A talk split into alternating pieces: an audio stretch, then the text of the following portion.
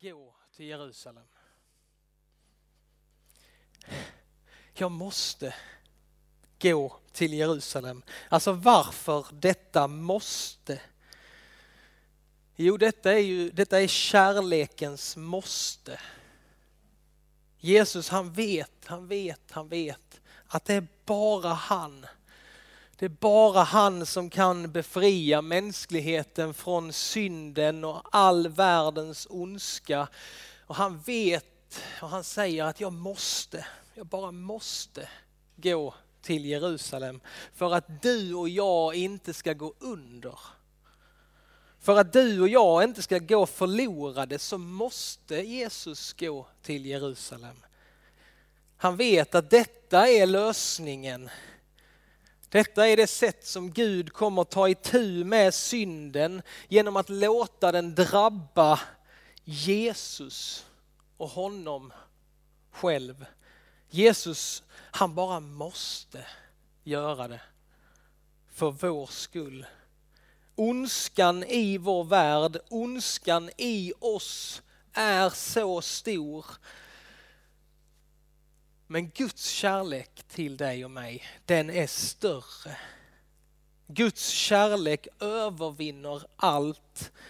Och det som vi inte kunde göra, vi totalt hopplöst förlorade, det gjorde Jesus.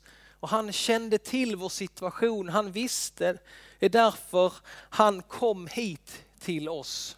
Det var därför han blev människa. För han visste att jag, jag, det är bara jag som kan göra det. Jag måste gå till Jerusalem.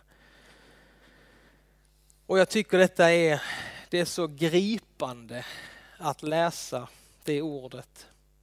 Och att Jesus han säger till sina lärjungar, jag måste. Jag måste gå till Jerusalem och lida och dö. För utan Jesu död på korset så är jag och du för alltid förlorade. De av oss som var med på eh, bibelstudiet som vi har nu på onsdagar på Zoom. Vi går igenom romarbrevet och i onsdags så blev vi så väl påminda om detta när vi läste det tredje kapitlet. Jonas Nordén undervisade och vi läste den här texten från romarbrevet. Men nu har Gud uppenbarat en rättfärdighet som inte beror av lagen, men som lagen och profeterna har vittnat om. Det är en rättfärdighet från Gud genom tron på Jesus Kristus för alla dem som tror. Här görs ingen åtskillnad.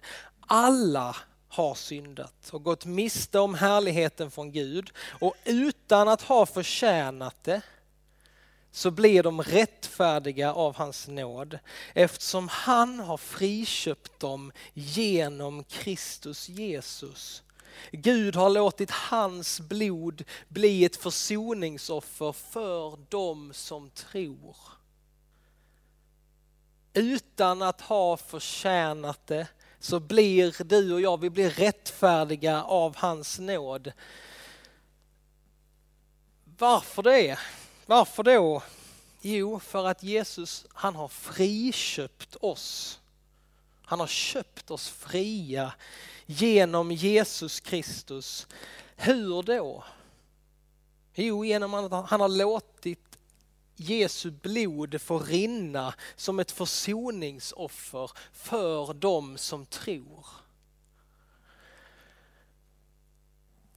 Därför säger Jesus till sina lärjungar, jag måste, jag måste, jag bara måste. Jag måste gå till Jerusalem. Och vi som hans barn, vi som hans kyrka, vi följer honom nu. Under den här fastetiden som är fram till påsken så följer vi Jesus på den här vandringen när han säger att jag måste gå till Jerusalem. Under den här fastan som inleddes i onsdags så ska vi nu få följa Jesus till Jerusalem. Vi ska få gå med honom upp till påskhögtiden och än en gång ska vi få fira hans död och uppståndelse. Så låt oss dessa veckor fram till påsken, låt oss få hålla oss så nära Jesus som vi bara kan. Det går ut en inbjudan till dig idag. Du får vandra med Jesus de här veckorna. Det är en speciell tid och du är inbjuden att få vandra efter Jesus. Det är en inbjudan till oss var och en och vi får fråga oss själva, vad ska jag göra av den här tiden? Vad ska jag göra av den här fastetiden detta året? Hur ska jag följa Jesus upp till påskhögtiden 2022? Kanske är det så att det bränner till lite hos dig idag. Kanske är det någonting, det kan finnas ett kärlekens måste också i ditt liv idag. Jag måste. Jag måste faktiskt få göra någonting den här fastetiden. Jag måste få göra någonting för Jesus under den här tiden. Jag vill, att liksom, jag vill visa för honom att han är viktig för mig. Han som drevs av det här, jag måste bara gå till Jerusalem. Kanske är det också ett kärlekens måste idag som prockar på i ditt inre och att du får göra den här tiden till en speciell tid och följa Jesus. Men det är inte alltid så lätt att följa Jesus. Petrus, han fick ju erfara det. Eh, Petrus, han vill ju vara en hygglig, trevlig kille. Han får höra nu det här att Jesus säger, jag kommer gå nu till Jerusalem, jag kommer lida, jag kommer dö. Och någonting liksom i Petrus bara känner, nej, nej, det här, det här är inte rätt, det här får inte hända. Ehm, Jesus vill, liksom, Petrus vill vara schysst mot Jesus och tar honom avsides och säger att nej, nej Jesus, det, detta som du talar om nu, att du ska lida och dö, det, det får bara inte ske. Alltså jag, jag kommer inte tillåta det. Alltså du, du, du kommer inte dö, Jesus. Och precis innan den här händelsen så har, har, Jesus lovordat Petrus för att han har fattat någonting som de här andra inte har gjort. Han har till och med sagt att det är den helige ande som har inspirerat dig Petrus att säga de här orden. Precis innan så har han lovordat Petrus och nu kommer Petrus igen och tror att han liksom, nu är han på rätt eh, liksom plats igen och nu ska han säga ännu en viktig sak och som är rätt och som behagar Jesus. Men så får Petrus höra det här bara. Håll dig på din plats Satan. Du vill få mig på fall. Jesus han riktar sig till Petrus men han talar till Satan, alltså djävulen. Djävulen är ju så listig och han kan nästla sig in liksom överallt. Och här kommer han på ett väldigt oväntat sätt till Jesus. Men Jesus han känner igen hans röst. Jesus han har liksom urskiljningsförmåga att avgöra vad det är han hör. Djävulen han kan använda sådana hyggliga personer som redskap. Det som förs fram det låter väldigt rätt. Det låter liksom, ja men detta är väl gott och bra. Men det skulle sluta i en katastrof för oss människor om Jesus hade lyssnat på Petrus. Jesus säger till Petrus, dina tankar de är inte Guds utan de är människors. Och Petrus han måste ha blivit väldigt omskakad i den här händelsen. Jag tror att Petrus han lärde sig på något sätt en, en, en sån viktig läxa av de här, alltså de här båda händelserna. Att han både kunde få vara ett redskap för Gud och tala Guds sanning ena stunden och sen andra stunden så, så är det inte så. Och han säger någonting som inte är Guds ord utan som bara är människors. Jag tror Petrus fick lära sig en läxa i ödmjukhet Och tänk så viktigt också för dig och mig. Va? Att få lära oss och öva upp vårt, liksom, vår förmåga att kunna avgöra vad som, är, vad, vad som är mina tankar och vad som är Guds tankar. Här tror jag att vi alla vi kan öva oss i en urskiljningsförmåga, en uppmärksamhet. Vi får ställa oss frågan, liksom, var kommer de här tankarna ifrån? Vi har ju inte alltid liksom makt över våra tankar. De kommer ju och går, men vi kan faktiskt avgöra vad det är för tankar som ska få fäste i våra liv. Och vi kan liksom avgöra vilka tankar som ska få bygga bo liksom i våra liv, i våra hjärtan. Och vi kan också få av, kunna avgöra, är detta Guds vilja eller är det någonting annat? Var kommer mina tankar ifrån? Och här kan vi också liksom få hjälpa varandra att få avgöra vad som är Guds vilja och Guds väg i våra liv. Guds väg kan ju vara väldigt svår att följa men det slutar alltid i seger. Jesus han går mot korset, han går mot lidandet och han måste det för vår skull. Ingen får få honom på andra tankar. Han vet liksom var han, vart han är på väg. Han har en svår väg framför sig men han håller liksom kursen han viker inte av från den kärlekens väg som Gud har visat honom att han skulle gå för oss.